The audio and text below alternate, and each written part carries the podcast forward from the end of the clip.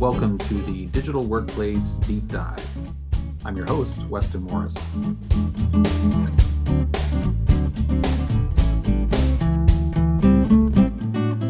In this episode, I can't believe I have the privilege of speaking with one of the original members of the team that created ITIL, Mr. Alan Nance, who today is the CEO and co founder of Citrus Collab. Welcome to the podcast, Alan. Thank you for having me. It's a huge privilege to be here. Now, before we get started, Alan, I just want to let our listeners know that we have so much cool stuff to talk about that I think we're going to need more than one episode in the podcast to cover everything. by the time we're done, our listeners should have a better understanding of what is meant by end user experience, why it is so important to the business, especially in a post pandemic world, how we can actually measure experience, and what are some of the things we need to change in order to get real business value from end user experience. So let's get started. Yeah. Alan, as I said, you helped create ITIL, which nearly every IT organization on the planet uses to guide its processes.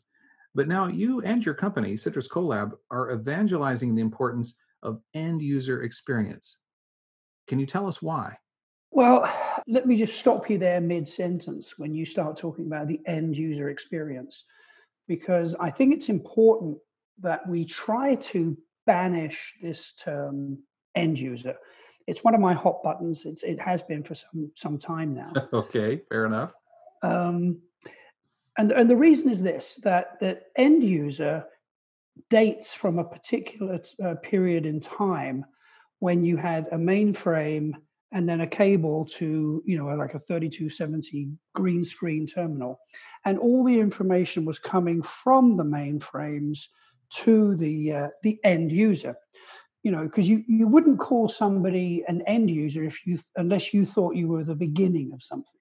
Mm. uh, and i think that mentality has persisted in how we look to control and to talk to the community that we we work with and serve. So I'm a, huge advocate of looking for a different term. I don't have a great term, but uh, back in, in 1970, Alvin Toffler uh, used the word prosumer.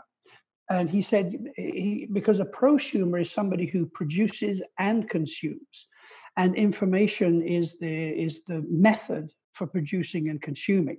And I think that even even though he was way ahead of his time when he first said this i really think that's the world we're in today that information technology is about data liquidity and how that data is then used to produce as well as consume uh, information. Uh, so i think it's an important mindset change. Let me let me start with that. And then i'd like to answer your question which is so if we if we're trying to encourage the effective use of information, then the way in which that information is created and what other people do with it is extremely important. So their experience, their experience with us as, as technology uh, providers becomes very, very important. And yet it's it's less than 2% of the KPIs that are around today in all of the abundance of KPIs. So, not just technology, but also in healthcare, in education. Less than 2% uh, concern the experience of the person um, consuming the data or the service. Um, now, you can imagine then that 98% of what we measure has nothing to do with the experience of the prosumer. They're more internally focused, aren't they? Yes, and, and to some degree, Weston, that makes sense, right? So back in the day when I was involved in the uh, development of ITIL uh, back in the 1990s, the problem we were trying to solve was a very different one. It was a problem of moving from mainframes to decentralized uh, technology.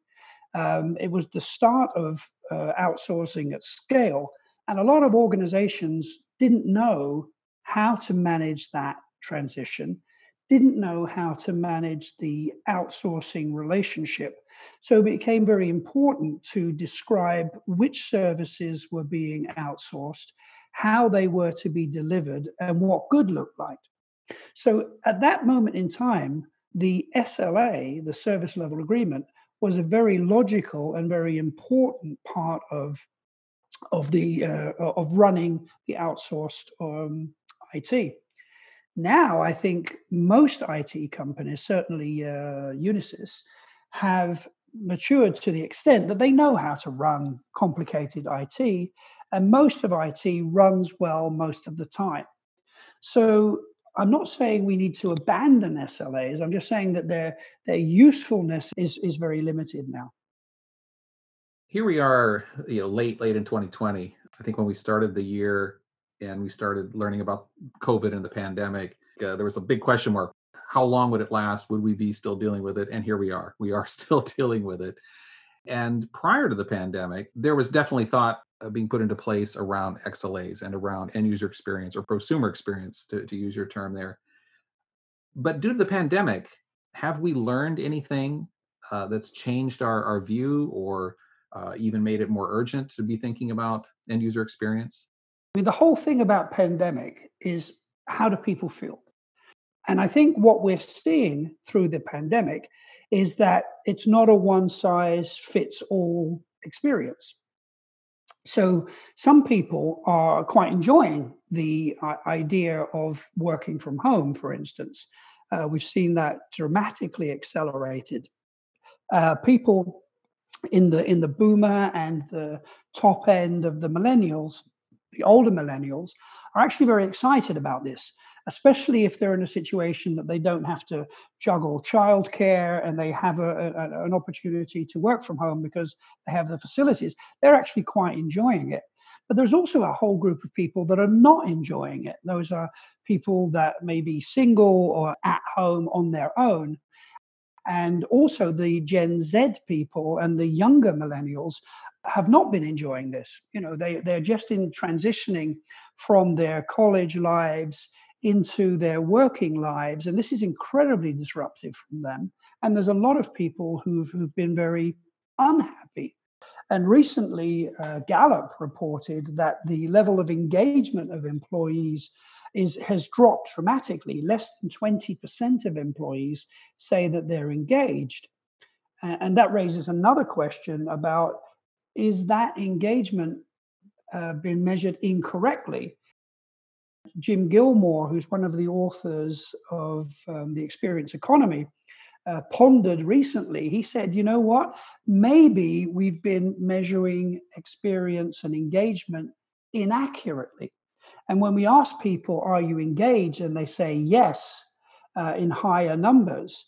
And now that they are working from home, that number has dropped. And it turns out that the people, when they were talking about engagement, they actually meant engagement with their colleagues, with their working environment. And now that working environment, those colleagues have diluted somewhat in their experience. They find out they're not that engaged with the actual work that they're doing. And that may be one of the reasons we're seeing this dip. At least early in the pandemic, productivity, and I'm using some air quotes there, productivity has gone up as a result of people working from home. And uh, obviously, business is happy with that but you're telling me there's studies that say engagement, a different word here, has gone down as a result of, of people working from home. Is there a difference then between productivity and engagement? If you're in the data science world, there's a scarcity, a big scarcity. And if you want specifically talented data scientists, you're going to have to compete with them on the market. So their level of engagement is directly related to your success to find them, recruit them, motivate them, and retain them. Now, certain people, obviously, right now, there is going to be unemployment in a, in a number of sectors, certainly in the, in the retail sector and the, uh, and the restaurant sector and places like that. But for a lot of technology places, engagement is, is going to be ever more important as we as we move forward especially because a number of people in, dare I say it, my generation, are coming to the end of their career.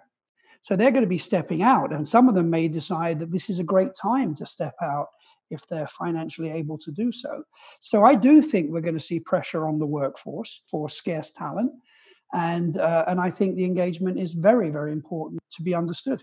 So in our conversation here, Alan, um, I think we've taken a little surprising turn, at least for me here, uh, talking about end user experience, I think initially I'm thinking, well, our goal is to improve productivity. You've brought up the idea of engagement as being even more important.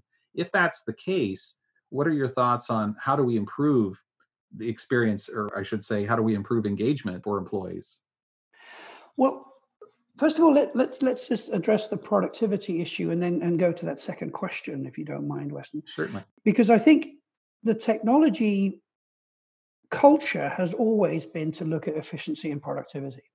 And part of the reason for that is that many technology organizations have been nestled under the financial discipline, under the CFO. When we start to look at digital transformation and the emergence of, of chief digital officers they're oftentimes not under the CFO, then we see the conversation change.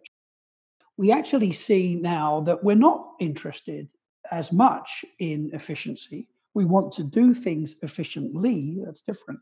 But we're also interested in how we create value. How do we address profitability? How do we create uh, experiences, products, and services that attract customers? And I would say happy employees make happy customers. So if you move the discussion away from productivity and much more into other areas of value, like revenue growth or differentiated products and services or better experiences for your customers, then the engagement of your staff and employees is vital. Yeah, I think I, I probably fit in that category that you mentioned earlier, um, more of the boomers that are saying, yes, I'm, I'm enjoying working from home. And it's probably for the reasons you've mentioned. I, I don't have uh, to share my home office with other people or worry about students or other other folks in the house and i've been doing it for years so it wasn't a big change. But i do think back to uh, my engineering days and i, I remember when you know we had four cubicles um, there was myself as a software engineer there was an electrical engineer next to me a mechanical engineer. We were you know designing and building things and we would pull our chairs together in the middle hallway there kind of block it off have a whiteboard up and we would bang things out and i think i'm speaking for all of all of us that was in that group there we enjoyed that. There was a, a level of engagement that i'm wondering if today i was in that situation how would i have that that same level of engagement? I mean when i was um, growing up in uh, working in london working in new york uh, going to the to the pub or to a cafe after work was a big thing uh, especially in financial services. You know you would you would spend hours with your colleagues. And that would be a combination of social and work. And it would be a lot about the relationships in entire industries. So if you go to New York uh, and you go down to Wall Street, there are very, very specific restaurants and and bars where people congregate. And when they congregate, social engagement work engagement, productivity engagement, but also, and that sounds like a bit of a grand word, market regulation occurs. Because um, uh, information is exchanged about the market and it's exchanged in a particular setting that is very difficult to replicate in the more formal um, Zoom type uh, environment because a zoom a zoom environment is never completely informal simply because of the technology and and you have to log on. You could be recorded. You could be you could be monitored. People could be listening in. And i think the the challenge is to take those um, experiences around social work productivity industry and to break them up and start to look at them um, and, and to determine what can we do to to get the same results in a different setting. Thinking back about our conversation so far, we've talked about the importance of delivering a great experience to our employees. We've talked about how that has become even more important during the pandemic. And just now, if I heard you correctly, you've actually redefined the digital workplace, uh, going beyond just the tools that we need to get our work done, but thinking about a series of experiences around productivity and even social interaction. Yeah. Oh, yeah. Well, I think this is probably a good place to end this episode, knowing that we have so much more to talk about. yeah. But I just really want to thank you, Alan, for sharing some of your valuable time with us today. Thank you. You've been listening to Alan Nance, CEO and co founder of Citrus Collab. In a following episode, I'm going to ask Alan to share some insights into how we measure experience. And he has also promised to share some examples as to how a focus on experience can have a real impact on business operations and outcomes. Until then, you've been listening to the Digital Workplace Deep Dive. I'm your host, Weston Morris. Thanks for listening.